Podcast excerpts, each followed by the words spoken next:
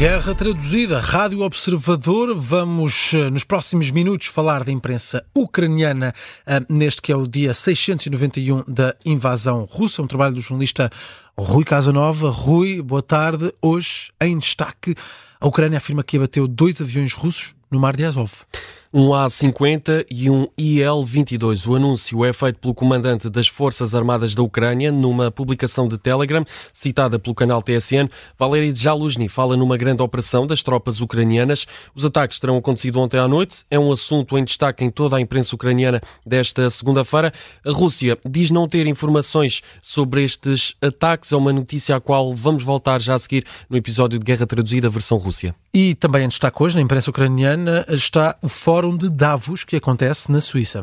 É a edição número 54. O Fórum de Davos começa hoje, vai debater como reconstruir a confiança no mundo atingido por conflitos como os de Gaza e da Ucrânia. Eh, são esperados 60 chefes de Estado e de Governo. O jornal Pravda destaca, destaca, claro, que Vladimir Zelensky vai estar presente.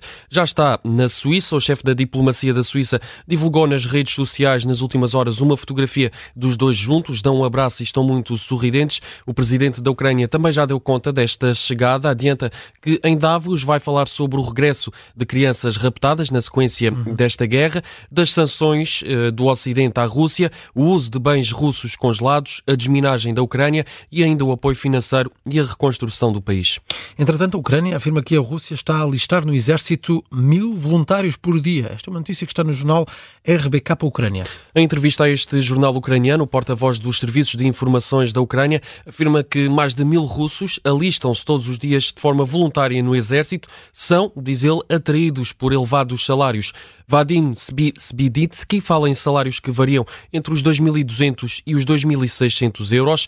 Estes salários são particularmente atrativos, diz, nas regiões mais pobres da Rússia. Eh, a Rússia, Moscou, não comentou esta política política de recrutamento referida por Kiev. É uma notícia em destaque no RBK, uma Ucrânia, uma entrevista ao porta-voz dos serviços de informações de Kiev.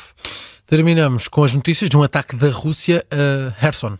Uma mulher de 54 anos ficou ferida. É o resultado de um ataque com drones em Kherson que aconteceu nas últimas horas. O jornal online Kiev Independent tem esta notícia em destaque. Cita dados das autoridades ucranianas. O jornal lembra que as Forças Armadas da Ucrânia libertaram Kherson, na margem oeste do rio Dnipro, na contraofensiva de outono em 2022. As tropas russas foram, nessa altura, empurradas para a margem leste do rio e desde aí têm disparado contra contra os territórios libertados. Foi o que aconteceu desta vez. Uma mulher de 54 anos ficou ferida. Uma notícia em destaque no jornal Kiev Independent. Os destaques desta revista de imprensa ucraniana.